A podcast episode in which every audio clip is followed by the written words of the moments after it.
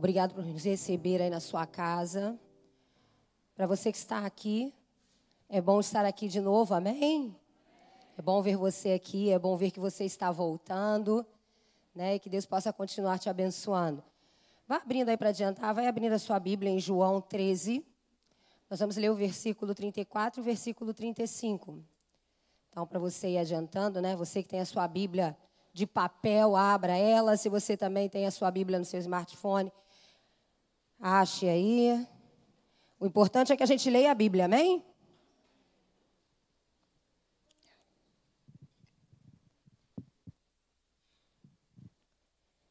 Você também que está em casa, pegue a sua Bíblia e abra aí em João 13. João 13, versículos 34 e 35.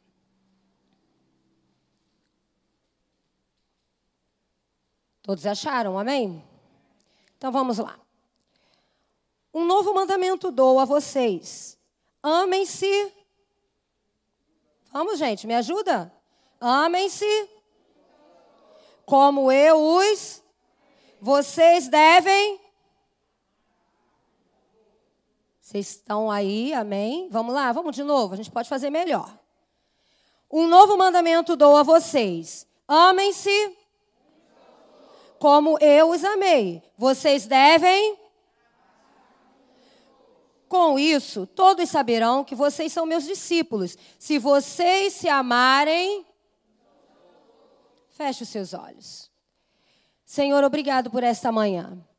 Obrigado, Senhor, porque Nesse mês, Senhor, nós estaremos aprendendo que o amor é a causa. Obrigado, Senhor, porque tu tens falado ao nosso coração. Obrigado, Senhor, porque tu tens trabalhado em nossas vidas. Tu tens nos ensinado, Senhor. Tu tens nos ensinado, ó Pai, a amar independente de raça, independente de cor, independente de nação, independente do pecado, independente do que for, Senhor. Que o Senhor coloque em nós a natureza que é o teu coração, que é o amor.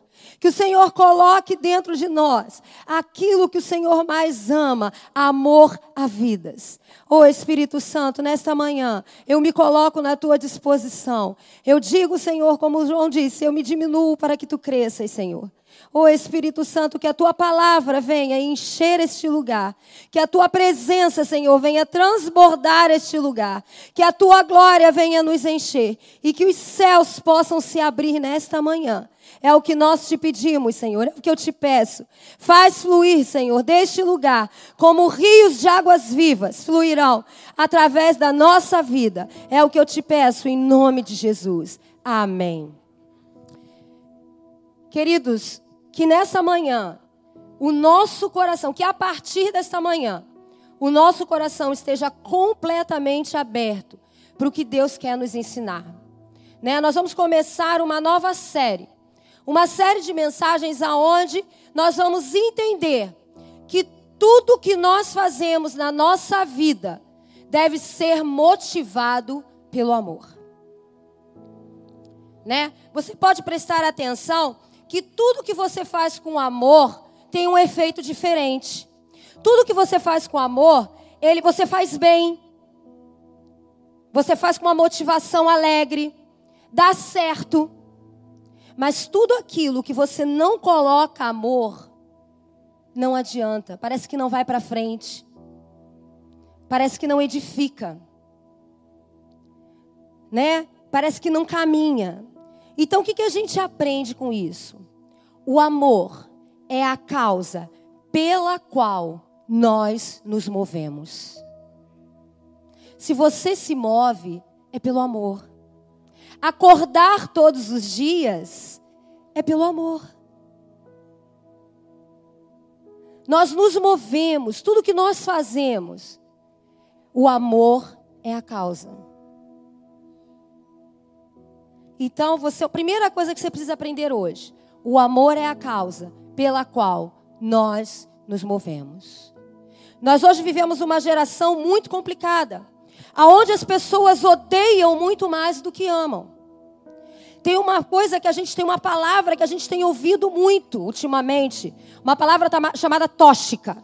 Ah, isso é tóxico, isso é tóxico, isso é tóxico. Mas eu creio em nome de Jesus que hoje o Senhor está colocando uma, uma máscara que nos vai proteger de toda essa fumaça tóxica.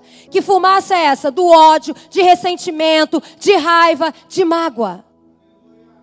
A partir desta manhã, Deus está colocando, assim como você está aqui assistindo o culto de máscara, você está sendo protegido. Deus, nesta manhã, Ele está colocando em você uma máscara espiritual que está te protegendo de toda essa palavra, de toda esta fumaça tóxica. E tudo vai mudar no seu coração. Nós vamos, a partir de hoje, aprender que o que caracterizava os discípulos de Jesus era o amor. Eles tinham temperamentos totalmente diferentes, mas eles nunca foram rotulados pelos seus temperamentos. Mas Jesus os amou e eles aprenderam a amar. Queridos, não é o tipo de roupa que nós usamos, não é o tipo de cabelo que nós temos. Né? Hoje a gente está vendo aí uma juventude que está andando de cabelo rosa, verde, amarelo, azul. Né? Não é isso que nos caracteriza como discípulos. Nós somos diferentes. E glória a Deus por isso, porque nós somos pessoas únicas, pessoas com estilos diferentes. Pessoas que são legais, mas que são livres para escolher o estilo em que elas querem viver. Queridos, nós somos livres para sermos quem somos. Amém? E é por isso que hoje, aqui nesta manhã, nós vamos entender que o amor de Deus é o que nos torna um em Cristo. Não é a forma com que eu me visto. Não é a forma com que eu tenho a cor do meu cabelo ou do jeito que eu falo. O que me torna um em Cristo é o amor de Jesus. Foi Ele. Porque eu quero te dizer uma coisa: é na tua diferença que eu cresço. E é nas nossas diferenças que nós evoluímos. Você pode dizer isso para a pessoa que está do seu lado? É na tua diferença que eu cresço. E é nas nossas diferenças que nós evoluímos. Você pode dizer amém? Queridos, presta atenção, nós não temos, a, a, nossa missão não é e nunca foi sermos iguais. E glória a Deus por isso. Nós somos pessoas diferentes. Mas por que, que nós somos pessoas diferentes? Porque Deus não criou clones. Deus criou filhos. Quem aqui tem mais de um filho? Levante sua mão. Eles são iguais? Alguém aqui por acaso tem gêmeos? Gêmeos idênticos? Não, então eu vou dizer por mim. Na minha família tem. Eu tenho sobrinhos que são gêmeos, são idênticos. Se você olhar para um e olhar para outro, você não sabe quem é quem. Mas eles são completamente diferentes. Deus criou filhos. O que eu quero dizer com isso? Filhos podem ser iguais até na aparência, porque eles podem se parecer com você, ou com o pai, ou com o avô, mas eles nunca vão ser iguais. Deus nos criou filhos, por quê? Porque Deus nos criou para nós termos a nossa própria identidade, para que nós possamos ter a liberdade de fazer as nossas escolhas. Ele não criou clone, ele criou filhos. E é isso que nós devemos aprender. É isso que nós devemos aprender. Que o que nos move não é nós sermos todos iguais, é nós termos o amor que Jesus nos ensinou. É isso que nós temos que entender nesta manhã. Quantas pessoas que nós conhecemos, quantas pessoas que você conhece, que eu conheço, que tem um hábito de dizer assim, ó, ah, eu estou com ódio daquela pessoa. Se eu visse aquela pessoa na minha frente hoje, eu matava. Ou então diz assim: ah, eu estou com ódio daquela situação. Me dá um ódio quando aquilo acontece. Que palavra forte, né? Nós temos que aprender a substituir palavras. Ah, pastora, mas isso é uma força de expressão. Provérbios 12, 34 diz o seguinte: Pois a boca fala do que está cheio o coração.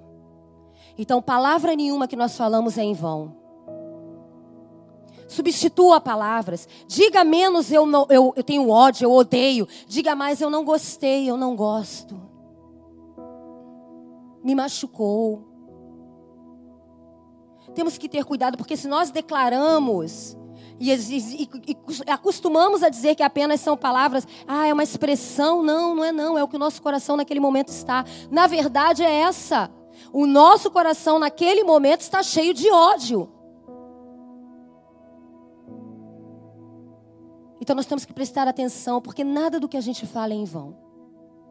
Preste mais atenção, comece a observar se você está odiando tudo que está ao seu redor ou todos que estão perto de você.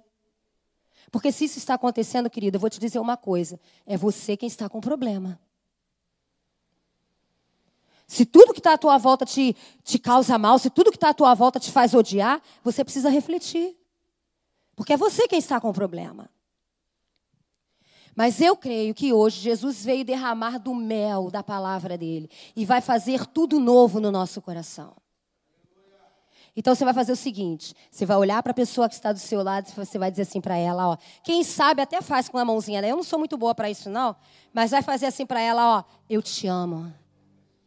Faz, não quero ver ninguém parado. Olha para um lado, olha para o outro, olha para trás e faz para ela, ó. Eu te amo. Eu vou te dizer uma coisa. Preste atenção, lembre-se de uma coisa. Tá vendo essa pessoa que você falou aí para ela, eu te amo? Você vai morar com ela lá no céu, filho. Eu não sei se você conhece ela ou você não. Se você não conhece, começa a fazer amizade, porque é com esse elemento que você vai viver a eternidade lá no céu. Então começa a declarar, faz amizadezinha aí com ele, porque vocês vão viver juntos.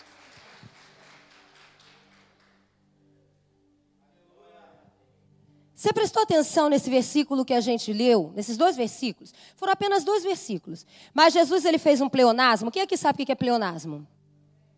Gente, eu sou professora, né? Ah, vou mostrar para vocês que eu sou professora. Então vamos lá. O pleonasmo é quando você repete a mesma expressão. Você prestou atenção que ele repetiu três vezes a mesma expressão é, é, em dois versículos? Mas por que, que ele fez isso? Presta atenção, tudo que acontece na Bíblia, tudo que está escrito na Bíblia é proposital. Nada foi por acaso. Tudo é proposital. Quando Jesus escreveu aqui, quando ele cometeu o pleonasmo aqui, ele estava querendo dizer para você o seguinte: ele estava querendo mostrar o seguinte: o amar uns aos outros é o principal motivo de estarmos vivos. Amar uns aos outros é o principal motivo. Então, deixa eu falar uma coisa para você. Você que fala o cristão, né? Você que se diz que é cristão, fala fluentemente o, o, o, o evangélico, né? Tem a fala lá, né? Mas você se veste diferente. Você tem é, é, um estilo diferente. Você pode qualquer coisa. A única coisa que você não pode é ter a, a única coisa que você não tem escolha é de não amar pessoas. Essa é a única escolha. Você tem a escolha de andar diferente, pintar o seu cabelo de rosa, estragar o seu cabelo, né? Mas glória a Deus por isso. Se você gosta, bote rosa, bote verde, bote é, é azul, bote da cor que você quiser. Mas a única coisa que você não pode fazer. Você gosta das calças rasgadas? Use calça rasgada mesmo. É bonito, eu também gosto. Isso é estilo. Isso não define quem nós somos, o que nos define é o amor. Eu posso pregar para vocês com a calça toda rasgada, mas o que importa é se eu amo vocês, se eu amo pessoas, porque é isso que Jesus fez. Queridos, não tem como dizer que serve a Cristo e não amar pessoas. É impossível. Quem não ama pessoas pode até parecer crente, pode até falar o crente fluente, mas não é um discípulo. Não é um discípulo. Só é um verdadeiro cristão quando nós amamos pessoas. E Paulo deixa isso muito claro lá em 1 Coríntios. Abra aí a sua Bíblia.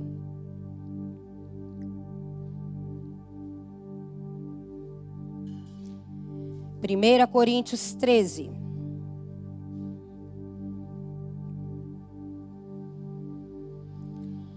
Paulo diz assim: Ainda que eu fale a língua dos homens e dos anjos, se não tiver amor, serei como um sino que ressoa ou como um prato que retime. Ainda que eu tenha o dom de profecia, saiba todos os mistérios e todo o conhecimento e tenha uma fé capaz de mover as montanhas, se não tiver amor, nada serei. Ainda que eu dê aos pobres tudo o que eu possuo e entregue o meu corpo para ser queimado, se não tiver amor, nada disso me valerá. O que, que Paulo queria dizer aqui? Queridos, não adianta eu fazer nada se não tiver amor. Para Deus não tem valor nenhum. Não tem valor nenhum. Independente do que eu faça, para Deus não tem valor se não tiver amor. Eu acho muito engraçado adolescente, né? Vocês já viram adolescente apaixonado? Adolescente apaixonado é uma, é uma comédia, né? Ele gosta da menina na segunda. No domingo ele começa a namorar. Na quarta ele tá mandando no WhatsApp assim de manhã: Bom dia, princesa, eu te amo. Não é assim? Eu queria aprender como é que ama tão rápido. Porque eles amam numa facilidade tremenda. Né? Ou então manda assim: Bom dia, princesa, você não sai da minha cabeça. Gente, o que não sai da cabeça é piolho.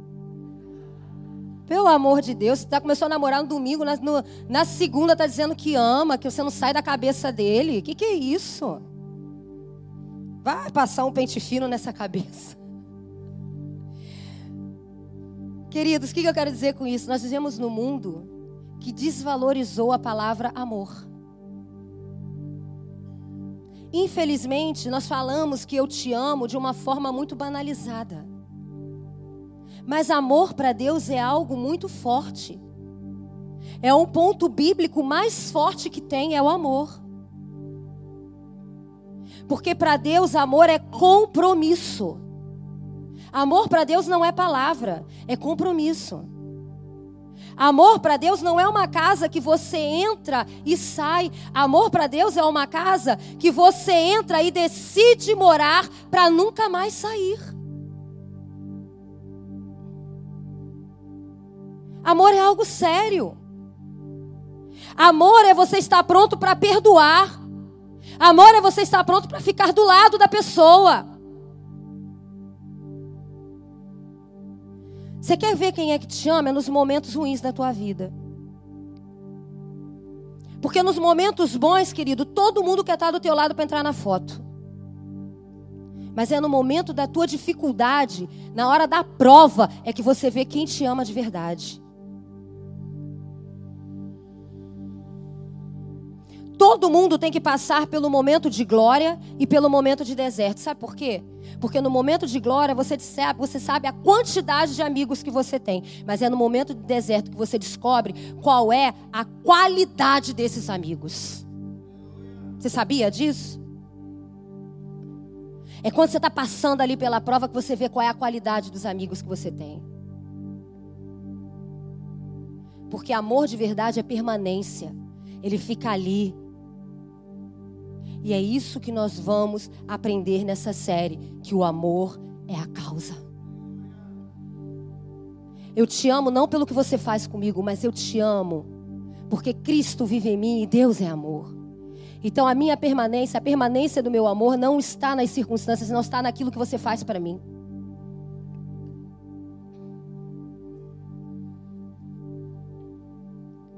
Responda uma coisa para mim: o que Deus mais ama? Hã? Gente, começa com P, termina com S. Vamos lá. O que Deus mais ama? Tava quase soletrando aqui. É, é, é, S, S, O, A. Né? O que Deus mais ama são P. Vamos lá, gente, vai ficar bonito na gravação. O que Deus mais ama são P. Então é impossível você dizer que ama a Deus e não amar pessoas. É impossível. Porque Deus ama pessoas. E Deus ama tanto pessoas que para não deixar as pessoas aí espalhadas, pelo mundo, ele resolveu uni-las, todas elas num lugar só. E aí Deus foi e criou a igreja. Você sabia que igreja é criação de Deus? Deus não criou religião, Deus criou a igreja. A coisa mais feia no mundo é duas pessoas discutindo sua religião. Querendo mostrar quem é certo e quem é errado. Queridos, presta atenção. Não discuta religião com ninguém. Porque você pode depois tentar pregar o melhor discurso, o discurso mais bonito para outra pessoa que estava ali perto de você e não vai atingir o coração dessa pessoa porque Deus não abençoa. Porque se o seu conhecimento, se a sua religião, ela faz com que você brigue com pessoas, isso não cai no agrado de Deus.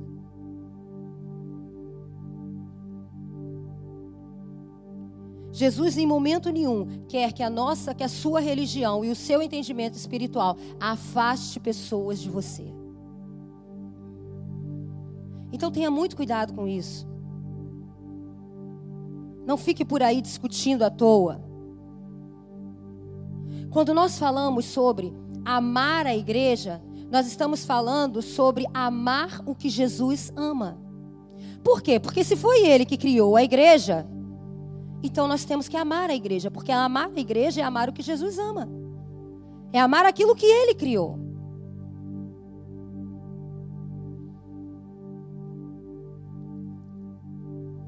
Nessa manhã nós precisamos amadurecer e entender uma coisa. Não existe igreja perfeita. Sabe por que, que não existe igreja perfeita? Porque ela foi criada para seres humanos. Então não venha para a igreja esperando um pastor super-herói ou uma pastora mulher maravilha. Porque você não vai encontrar. Aqui nesta igreja, na igreja Nova Vida do Caxambi, tem uma placa espiritual bem grande assim lá na porta, do lado do letreiro. Tem um letreiro lá em cima, né? E embaixo tem uma placa espiritual bem grande assim, ó. Proibida a entrada de pessoas perfeitas. Pastora, tem, sabe por quê? Porque pessoas perfeitas, elas nós não queremos aqui. Você quer pessoas perfeitas aqui, pastor? Eu não quero.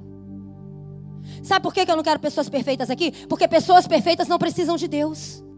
Quem precisa de Deus são os imperfeitos, porque este lugar aqui é um lugar para pessoas pobres de espírito, que reconhecem o quanto precisam do Senhor e vêm para este lugar para serem tratados para serem restaurados. Então, este lugar não é um lugar para pessoas perfeitas. Então, eu sinto muito. Se você é perfeito, este lugar não é para você.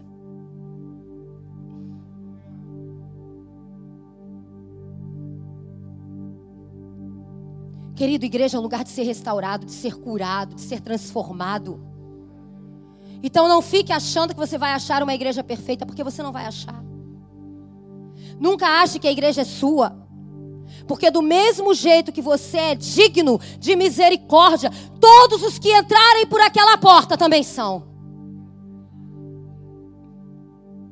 Todos. Deixa eu te contar um segredo. Até aquela pessoa que ainda não te pagou e está te devendo. Prepare-se. Porque está arriscado você encontrar aqui com ela. Aí você pode dizer para ela assim: Ô filho do, do inimigo, quando é que você vai me pagar? Mentira, a gente não fala isso, não, tô brincando. Você tem que amar, filho de Nabucodonosor. Quando é que você vai me pagar? Queridos, isso aqui é um lugar de gente imperfeita. Agora a igreja, por um outro lado, é o lugar mais complicado que existe. Por quê? Porque aqui não tem maior nem menor, todos nós somos iguais. Você pode dizer amém? E principalmente, aqui, pelo menos aqui, você não, nos vai, não vai nos ver massageando o seu ego, não. Nós não estamos aqui para massagear ego de ninguém. Porque igreja não é museu. Museu é que fica lá pessoas, coisas empalhadas. Igreja é um hospital, um hospital para tratamento. E se você for no hospital e você chegar lá, o médico não vai ficar lá, ah, coitadinho, coitadinho. Não vai não, ele vai enfiar a agulha lá, vai furar, vai fazer, vai fazer os exames que tiver que fazer. Eu tô com uma sobrinha internada. Eu liguei para minha cunhada ontem e perguntei: "Como é que está a fulana?" Ela disse para mim assim: "Pastor Cláudia, só hoje ela foi furada cinco vezes." Só ontem ela foi furada cinco vezes.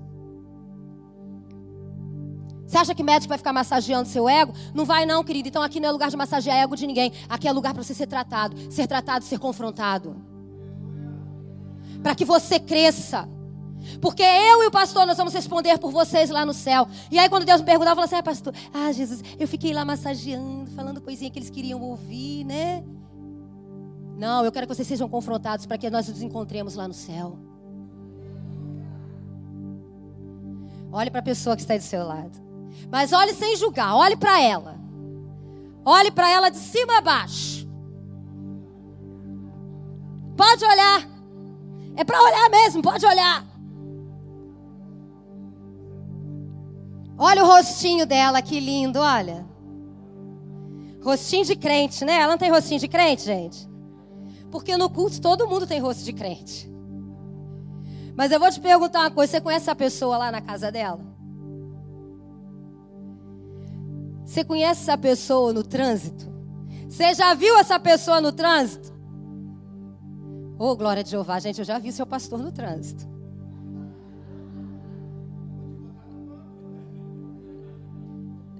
Você já viu essa pessoa estressada? Hã? Hum? Como é que é? Então deixa eu te contar um segredo. Jesus sabe como é que ela é. Mas mesmo assim, ele a ama do jeito que ela é. Isso é o mais legal do evangelho, gente. Deus te ama mesmo quando você está estressado na tua casa, que você perde o domínio próprio e depois você bota a mão na cabeça e fala assim: "O que que eu fiz?" Deus te ama mesmo assim. Você está aqui, você não é melhor do que eu e nem melhor do que ninguém.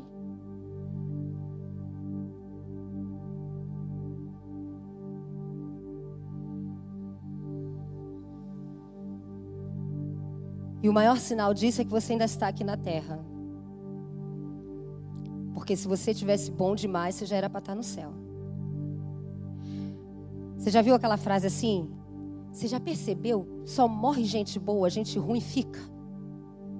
Quem já ouviu isso? Não é? Menino, mas só morre gente ruim, os bons ficam. Oh, só morre gente boa, os ruins fica tudo aí. E é uma verdade. É por isso que quando estou bem demais, eu arrumo uma briga. Porque aí Deus fala assim: ainda tem coisa para consertar nela, deixa ela ficar mais um tempo na terra. Né? Queridos, enquanto você está aqui na terra, deixa eu te dizer uma coisa: ainda tem algo para Jesus fazer na tua vida, ainda tem ego para Deus esvaziar de você, ainda tem uma personalidade para ser tratada, ainda tem língua para ser cortada, ainda tem muita coisa para Jesus fazer em você. É por isso que você está aqui, porque se você fosse bom demais, você já estava no céu. Porque quem está pronto, Deus leva. Você quer ir para o céu agora?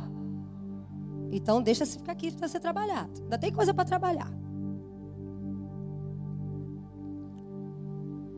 Querida, é por isso que nós temos que amar a nossa igreja. É por isso que você tem que amar a sua igreja local. Porque ela é a expressão do corpo de Cristo.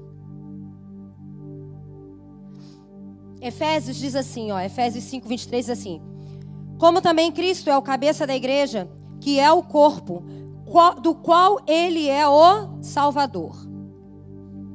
Vamos lá. Diz uma coisa aqui. Quem aqui ama só cabeça? Você casou, quem aqui é casado? Você por acaso casou só com a cabeça? Ou você olhou e falou assim: Nossa, me apaixonei pela cabeça dele. Vou casar com a cabeça e vou arrancar o corpo. Os namorados, cadê os namorados aqui? Ó, todo mundo, ninguém quer levantar a mão, não? Cadê os namorados? Gente, eu também sou namorada. Você namora só com a cabeça?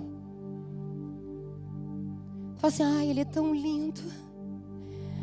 Vou namorar só a cabeça dele, o corpinho eu vou jogar fora. A gente pode fazer isso? É impossível. Quando você namora, ou quando você casa, ou quando você gosta de alguém, você gosta por inteiro, é cabeça, corpo. Não tem como. Então não tem como você amar a Cristo e não amar o corpo. Não tem como você amar a Cristo e não amar a igreja. É impossível, porque a igreja é a representação do corpo de Cristo. Então é impossível, queridos, crente em casa. Não, eu amo a Deus, mas não vou mais para a igreja, não, porque eu não quero me relacionar com ninguém. Gosto do corpo, não. Vou ficar só com a cabeça. Não tem jeito, não existe isso. Presta atenção numa frase que eu anotei aqui. Quanto mais a gente bate no peito mostrando o quanto a gente é bom, mais coisas nós temos para ser tratados. Porque quanto mais a gente evolui e amadurece, mais humilde nós ficamos. E, nos, e, e tornamos a nos conhecer, e, e conhecemos e reconhecemos que realmente precisamos ser transformados todos os dias. Quanto mais você amadurece, eu conversava com o pastor hoje de manhã, a gente estava conversando isso lá no gabinete. Eu falei para ele assim: caramba, quanto mais velho a gente fica, mais a gente amadurece, mais a gente vê que a gente precisa aprender.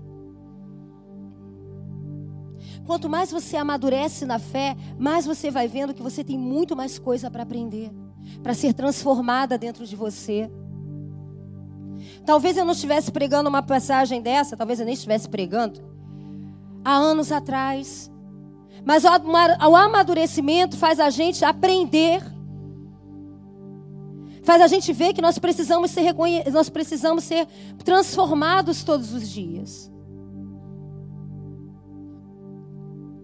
Porque a igreja é lugar de transformação.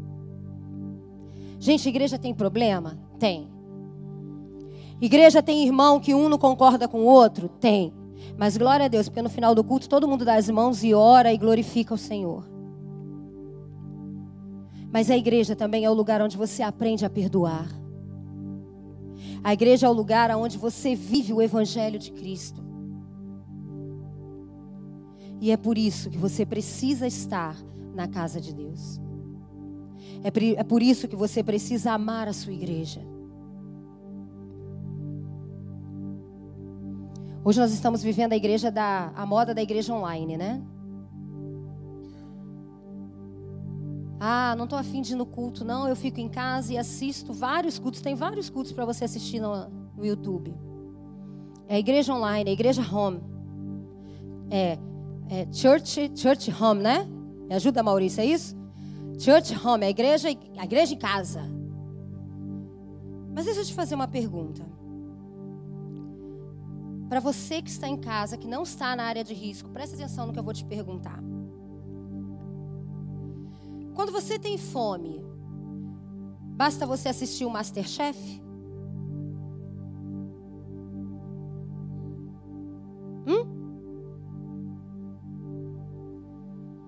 Porque se para o culto é só você ligar a televisão, ligar o seu, seu, o seu celular e assistir o culto, então, para se alimentar, bastava você assistir o Masterchef. O Masterchef ensina comida, sim ou não? Hã? Sim. Mas você se alimenta só de ficar assistindo? Por acaso você mastiga o que ele faz lá? Às vezes dá, né? Quando ele acaba de cozinhar, daquela coisa assim, você fica assim doido para comer, né? Mas você consegue comer pela televisão? Se você tiver que matar a sua fome, você tem que fazer o quê? Levantar do seu sofá, ir na cozinha, preparar o alimento para você comer, não é? A mesma forma é a igreja. Você não vai matar a sua fome ficando sentado aí do outro lado. Você precisa estar aqui porque existem coisas que só acontecem aqui. Você precisa se levantar do seu lugar, vir para a igreja, para que Deus te alimente.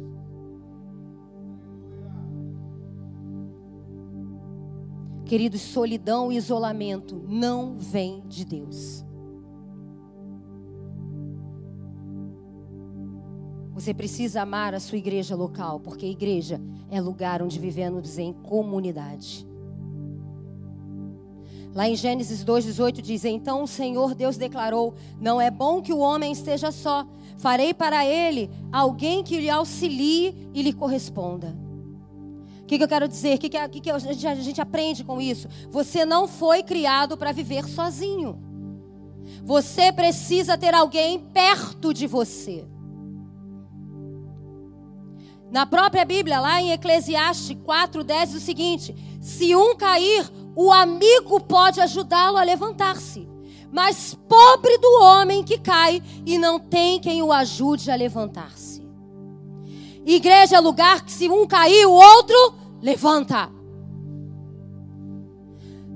Igreja é lugar para você ter alguém do seu lado. Por quê? Porque se você tropeçar, ele vai estar ali para não te deixar ficar caído no chão. De repente, até para não te ajudar, para te ajudar a não cair completamente.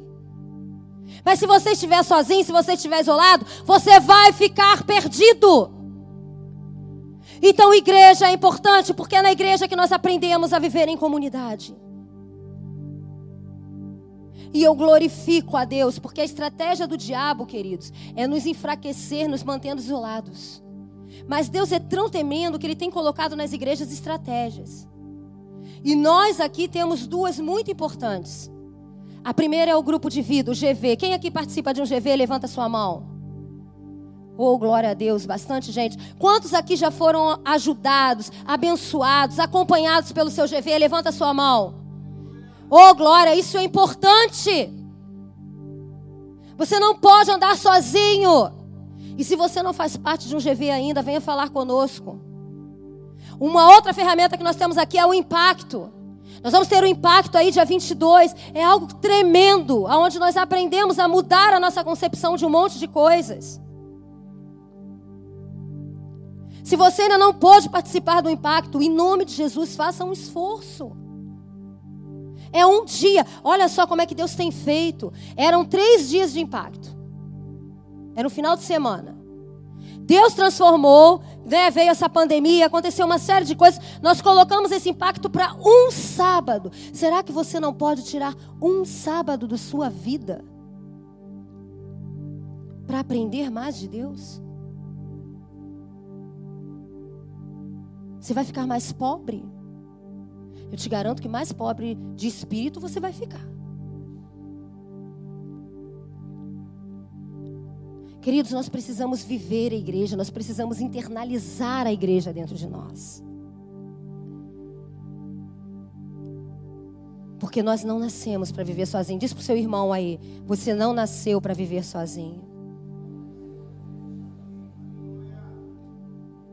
E presta atenção: Deus, nesta manhã, Ele quer tirar pessoas que estão neste lugar da caverna. Deus está te chamando e está te dizendo: eu quero você envolvido no seu GV, eu quero você servindo na igreja, eu quero você amando pessoas, eu quero ver você se expondo. Eu quero ver você vulnerável. Isso pode te machucar? Pode, mas vai te fazer crescer muito mais. Isso vai te fazer amadurecer. Então sai da caverna. Sai de trás das malas. Quantos tempo Deus está falando com você? Vem trabalhar na obra. Que falta está fazendo o seu sorriso de simpatia lá na portaria? Que falta está fazendo o seu carisma para convidar mais pessoas para ir para o seu GV? Nós lançamos uma frase aqui na paternidade: igreja não é o fim, igreja é o começo. Tem uma frase aí no mundo que rola e que infelizmente ela entra para a igreja, que ela é do diabo, ela é maligna. Nada é errado se te faz feliz. Quem já ouviu isso? Isso é coisa do inferno, gente. Isso é totalmente do capiroto. Que história é essa? De que nada é errado se você está feliz. Tem um monte de coisa errada que te dá a sensação de felicidade, mas é momentânea.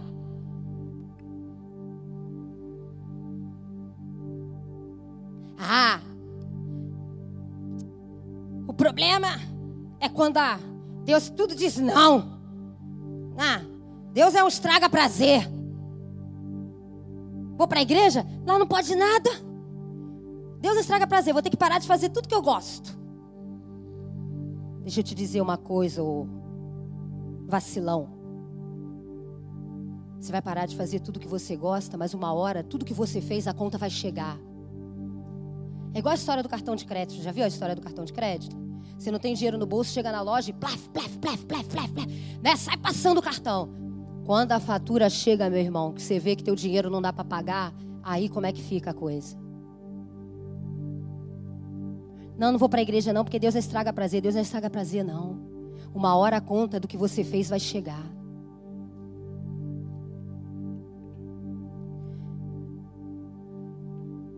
Deus só não quer que você peque. Porque Deus quer te proteger. Tudo que Deus quer é te proteger. Eu imagino que se Deus fosse carioca, ele ia dizer assim, né? O sem noção, o esperto, porque carioca é esperto, né, gente? Carioca se acha esperto, né? É completamente sem noção, mas vamos lá. Eu acredito que ele ia dizer assim, o sem noção, o esperto. Não é por mim, não. Não é por mim que eu estou fazendo, que eu estou falando para você não pecar, não. É por você. Eu não quero que você faça isso, não é por minha causa, não, é por sua causa. Sabe por quê? Porque quando pecar, você vai se arrebentar. E quando você vai se arrebentar, você vai vir chorar aqui nos meus pés. Você vai me pedir colo. Porque quando você peca, aqui no céu tudo continua do mesmo jeito. Eu continuo sendo Deus. Você quer ver uma coisa? Anjo, me adora aí. Mas quando você peca, você se machuca. E aí, por causa da minha misericórdia, eu vou correr e vou te acolher. Eu vou te colocar no colo, eu vou te fazer um curativo nos teus machucados, eu vou te tratar, mas uma coisa eu não posso fazer. Eu não posso te inocentar. E você vai ter que pagar o preço.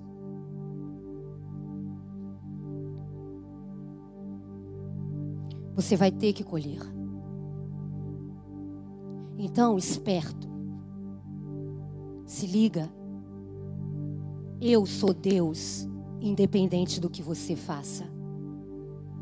Mas você se machuca quando você peca.